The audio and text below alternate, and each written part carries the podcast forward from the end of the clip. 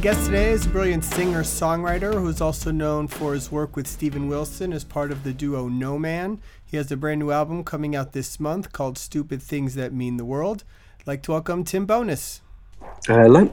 Hey, Tim, it's Roy. Hi. Hello. So you're sick, huh? Hope you okay to talk. Sorry. Yeah, well, I just did, I did um, an interview with somebody actually in, in, Las Vegas. Weirdly enough, it's for one of the European um, uh, websites, but he's a, he's an Englishman based in Las Vegas. So I just did um, a Skype with him and said that obviously what he was going to get is something potentially quite delirious. So, so it, it's probably going to be a bit like sort of uh, you know Jon Anderson's psychedelic dream. well, well, we'll try and buzz through it. So uh, yeah, let's let's just get going here the new album has come really quickly after the last one when you took prior to that like i i don't know like 10 years since your other solo album so what's uh, been sort of the resurgence of of writing and recording and all that the, the last couple of years well, well, I think the first solo album I, I never really saw uh, as a solo album. I think I always saw it as a solo album in name, really, because what it was was that um, I was involved in about three or four uh, projects with musicians, and it was uh, Hugh Hopper, Markus Reuter, Stephen Bennett, and none of them were coming to anything. So with My Hotel Year, it was a way of collecting songs um, from half-finished projects, um, and it had a certain consistency and coherence because um, I used the same mixer on everything, and I had a certain sonic approach. So I think it, it just about worked um, as an album definitely had an identity, but um, it was never really conceived um, as an album um, okay. in itself. Abandoned Dancehall Dreams um, started off as a series of demos that I'd written and co-written and given to Steven Wilson um, for the basis of a new No Man album. And Steven, because of his incredibly busy schedule, uh, wasn't able to do it, and so he encouraged me to just develop this um, as a solo album. And so, in effect, I think I, I, always say that in some ways, Abandoned Dancehall Dreams is is my idea of what a No Man album could be. It, it's it's starts with me and it ends with me, rather than going through the filtering process of No Man or any of the other bands I'm in. So, in many ways, it was much more of a solo album than My Hotel Year had been. Um, and the same with this, really, in that um, whereas I always write my lyrics and melodies, um, in terms of the music, um, I, I, co-write quite a bit, but certainly on the last two albums, um, I've written a lot of the music as well. So, you know, perhaps over half of the music on both of the albums is mine as well as, as the lyrics and the melodies. So I've got um, a lot more personal commitment in terms of uh, production and writing as well as everything else. And, and I think that if, if Abandoned Dancehall Dreams in some ways was my idea of, an, of a No Man album, um, and was a logical progression from Schoolyard Ghosts, this is something of a logical progression from Abandoned Dancehall Dreams in that it started out with this idea of where can I take this music further. Um, and so they were very much conceived as albums. And, and, and the interesting thing is that, as I say, historically, producing an album, album a year isn't particularly strange. You know, if you think of, a lot of the old progressive bands, you know, I always think of somebody like Ian Anderson of Jethro Tull, and I think he had an album a year from 1968 to 1980. And what's astonishing about that is that each album was very different from the preceding one, and that they were also touring perhaps for six to eight months of a year. So it's it's not historically that strange that people come up with uh, with an album a year. Um, no, it's more it, nowadays. It's it's uncommon, but you're right. I mean, even going back to like Genesis in the '70s, their first few albums, I think, were a couple or two in the same year, or Absolutely. you know something, which was great. If you love that band, that was a lot more fun. Yeah, you know, and it was an astonishing output, and and, I say even more astonishing that they would be touring so much, and that the albums would would change so dramatically. Um, I mean, for me, interesting enough, what happened is that um, Abandoned Dancehall Dreams I'd finished in December 2013, and so for the six months um, prior to it being released, a lot of time was spent on getting the artwork right, promoting it, perfecting the mixes. So in some ways, the album was was was already um, complete. And the first half of 2014, um, I was uh, moving cross country. So so for me, it was one of the longest periods I've had um, not writing music, not being um, you know, not being able to actually record things because my home studio was in tatters as I was uh, moving across country. Yeah. And it was um, in July of last year that I finally set up the home studio again. And it was about two or three weeks after Abandoned Dancehall Dreams had come out. And, um, and it had come out to, you know, some of the most encouraging um, reviews and responses I'd had, and, and there was you know quite a nice energy surrounding it, and so I think that um, buoyed by that enthusiasm, um, I started writing again. So, so when I started writing for the album, it had been after a period of seven months of actually doing nothing, which for me was like an eternity. Um, and then from about July 2014 to February of this year, I did a lot of writing and also co-writing um, and going through my archive of unreleased songs. So it's quite a sort of um, productive period, and I, and I, suppose you know you could argue that on one level seeing um, you know where I could take this music and partly as well because I'd had seven months of not writing.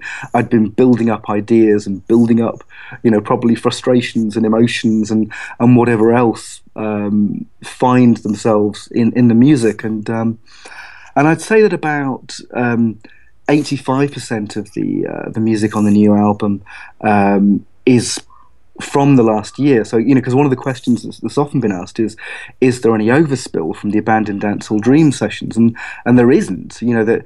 Um, 85% of this was, was freshly written, and then the pieces that, that weren't were from uh, my archive, and they were significantly rewritten for this because because I think that when I started the album project, um, I had an idea of how I wanted it to sound, and what's interesting is that I started with a very specific idea, and I think that that's what I achieved. But during the process of getting to that, there's a lot of trial and error, a lot of hit and miss.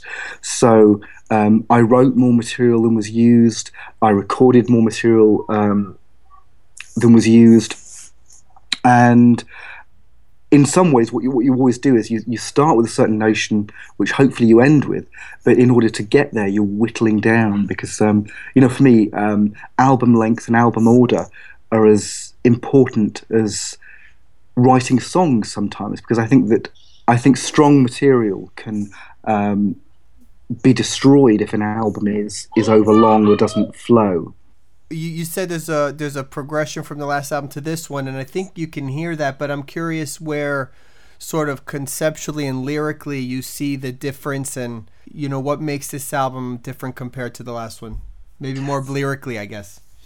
I, I think well on a musical level I, I, would like to think that what it does is it's playing at the edges of what the previous album was so, so i think in some ways this is more accessible and more experimental. It's more acoustic and more electronic. Um, it's quieter and it's louder. So I think that the the extremes have gently been pushed on this compared to the last album. Um, lyrically, um, it's difficult for me to say. I think there is, as as there was last time, a sort of overriding mood and theme, and obviously, uh, with the title and the title track, um, I had this idea of um, you know the tiny, trivial things that actually keep us going as as human beings. The, the, the fact that you know quite often um, we can be attached to ridiculous things that have significant meaning. You know, there's there's often um, ways in which we sort of try and ward off fears of mortality.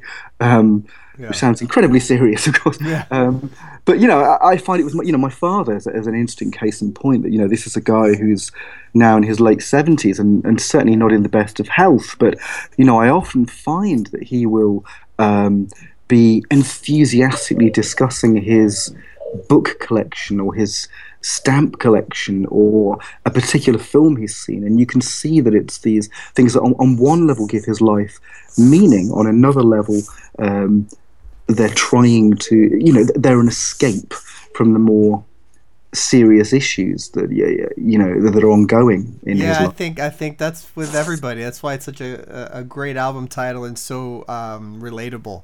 You know, which is which is cool. Well, well, I mean, on, on that, I mean, one of, one of the saddest stories relating to sort of a musical obsession was the, one of my best friends. His um, sister had been engaged to be married, and um, the guy was 24. This is you know quite a, a time ago, and um, a couple of weeks before the marriage, he'd, he'd felt certain pain, went to the doctors, and found out he had terminal cancer. Mm. And um, was actually dead within about a week and a half, which was Oh my awesome god. Utterly bizarre. But my friend, I always remember his story was that he went to see him and he'd bought him Peter Gabriel's So. And rather than actually concentrating on the fact that he was dying of cancer and probably wouldn't be here within a week's time, he was talking about how much the songs meant to him and how much, um, you know, this was important in his life. And and I always kind of find that as um, as an example. Of course, you know, I'm not saying that the music is stupid in any way, but of course, it appears trivial in the face of Right. imminent death. you know, Yeah. Well, Um, that's. I'm sorry to hear that about about that guy. That's awful. Mm. Um, I wanted to ask you about the the the first track, also the Great Electric Teenage Dream, which has just a really cool line in it that I that I like, where where you say uh, your Great Electric Teenage Dream. Once a record, now an unpaid stream. So that that's really powerful. And is that is that sort of a is the song about sort of the digital age and and how you when you're younger you want to be a successful musician, but good luck with that. Well, it, it, it's partly um, with that song. It's part of a series of songs I've been writing um, that go under the name of, of Third Monster on the Left, and and what it's about is people making music in in the digital age. That where because obviously music has always changed um, as technology has changed and as the formats of delivering music have changed. So, you know, when the LP came in, um, the likes of Frank Sinatra created the concept album. Uh, when the CD came in, um, people used that space in certain ways and, and certain sounds were preferred. So I think that, you know, technology so on has always influenced the way in which music has been made. And I think that in the 21st century, of course, where music generally speaking, has less value to people, um, certainly less monetary uh, value. How does that impact on the musicians? Um, and so I, I'd written a series of songs that were about people either in the music industry or on the fringes of the music industry, and uh, I sort of saw them as as maybe being, uh, you know, that maybe even a generation older than I am. People are sort of in their 60s and 70s who are still plying their trade to an aging audience. You know, it's like, what is it like when you're sort of 69 producing your greatest hits um, Yeah. to an to an aging audience, um, with your music being given for free? You know, perhaps it's that bizarre thing where, on one level, you're still being treated uh, perhaps like a uh, a god by your devoted audience, whereas on another level, um, you know, your your income suffered, your lifestyles suffered. You maybe are going through the motions of um, regurgitating your hits just to make a living. And I suppose I was sort of interested in how that affects the psyche of um, of a musician and the quality of the work they would make. Because one of the things I've I've believed is that obviously any musician wants to reach people. Money is not um, the be all and end all. I think that most musicians I know and have worked with, they make music because they want to touch people, they want to reach people. But there's also probably a truth to the fact that when music was a huge money making concern in the 60s, 70s, 80s, it possibly did produce more innovators because sometimes where there's money, that's where the great minds of a generation gravitate. Right. So, you know, you could argue that from the 90s onwards, where computer games um, were where the money is, that a lot of great minds were attracted to it and worked within the context of that. So, you know, I, I think it was. Um, it's a complex issue, but yes, it, it was partly um, imagining um, a character who's had some success in another decade, um, reflecting on their career, reflecting on where they are. Um, sorry, it's a very convoluted and long. No, yeah, I, I know. I love approaching this this subject matter actually, and and and asking guys like yourself. Uh, you know, what do you think about you know the whole Apple Music and and the streaming and um, you know, making it now as an artist is is a challenge. I think it's an incredible challenge. I think that, you know, I'm very fortunate that I actually got into music at a time where it was more valued.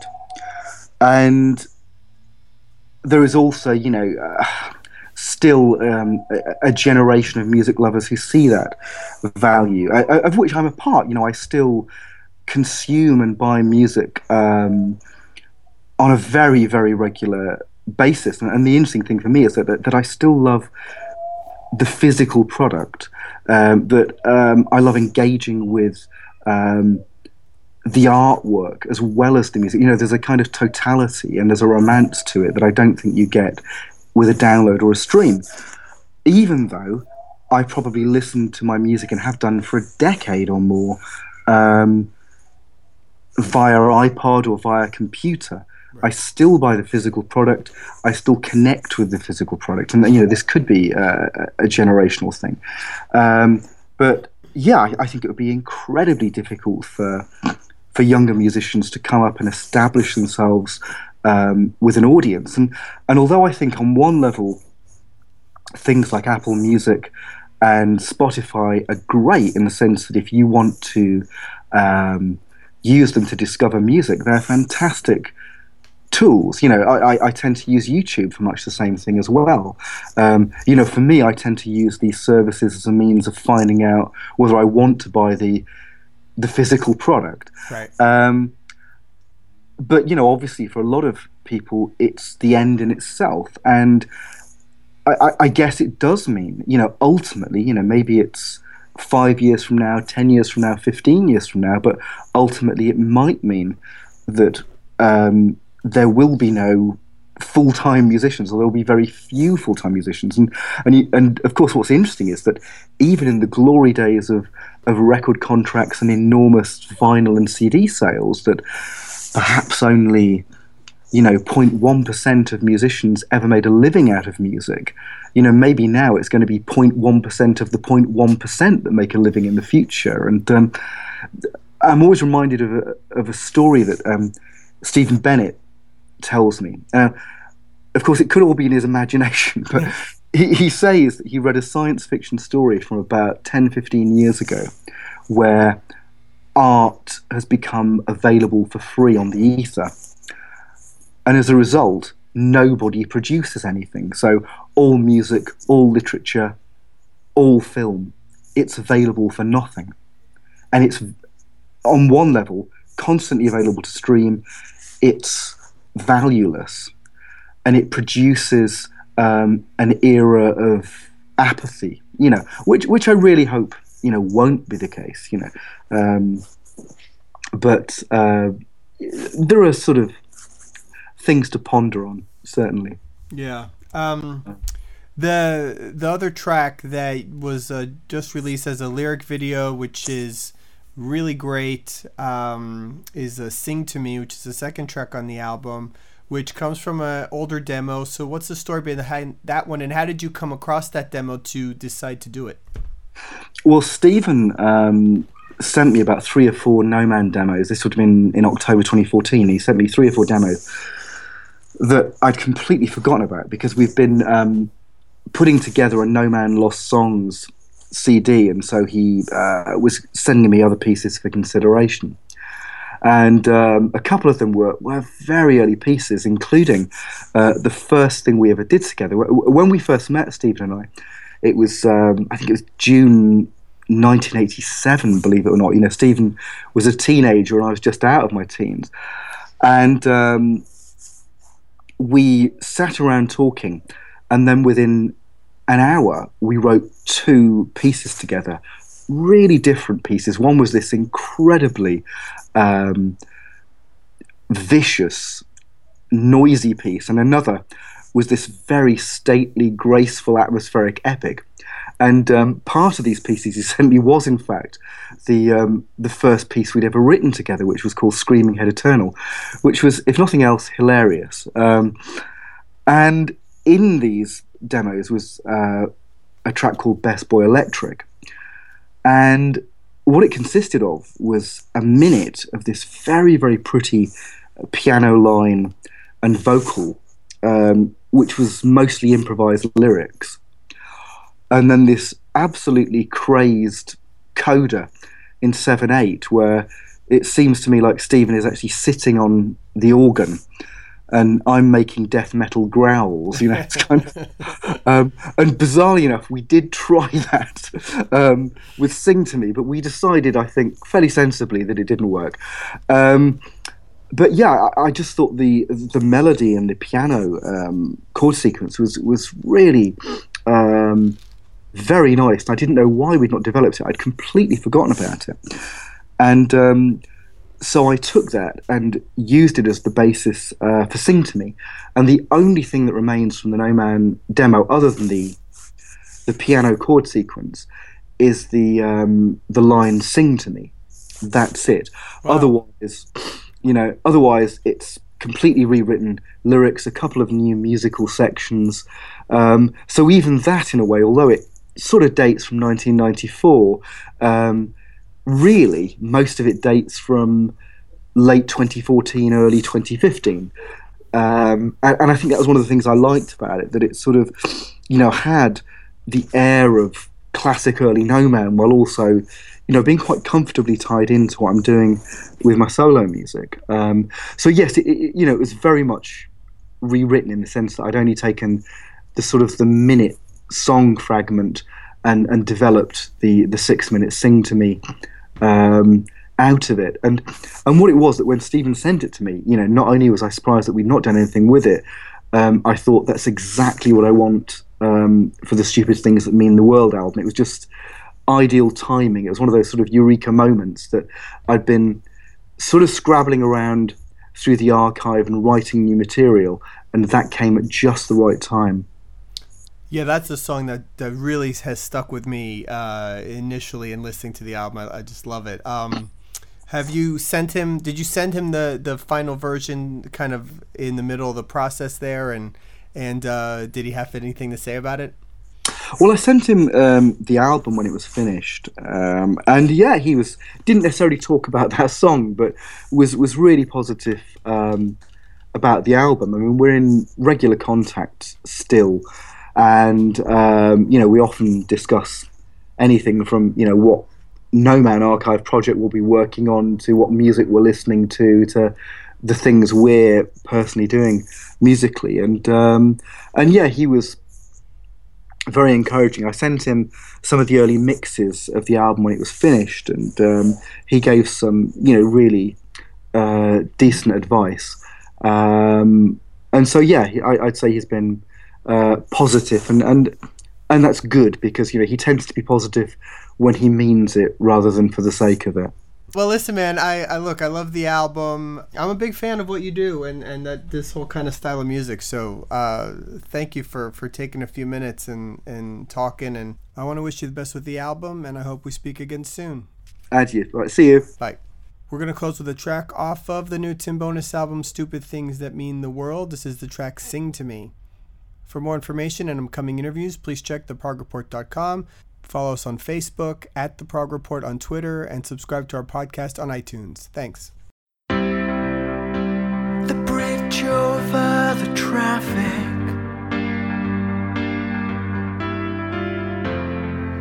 Conversations after dark. Endless walks roads to nowhere. Moonlit faces in closed parks.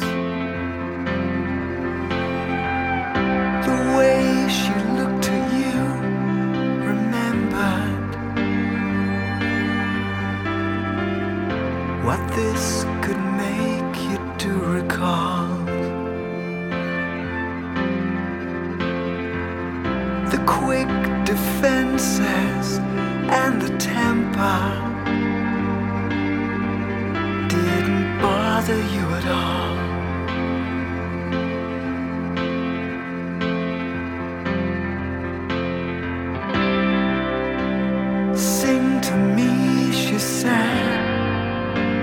Sing to me, she sang. You were dreamers on the sideline.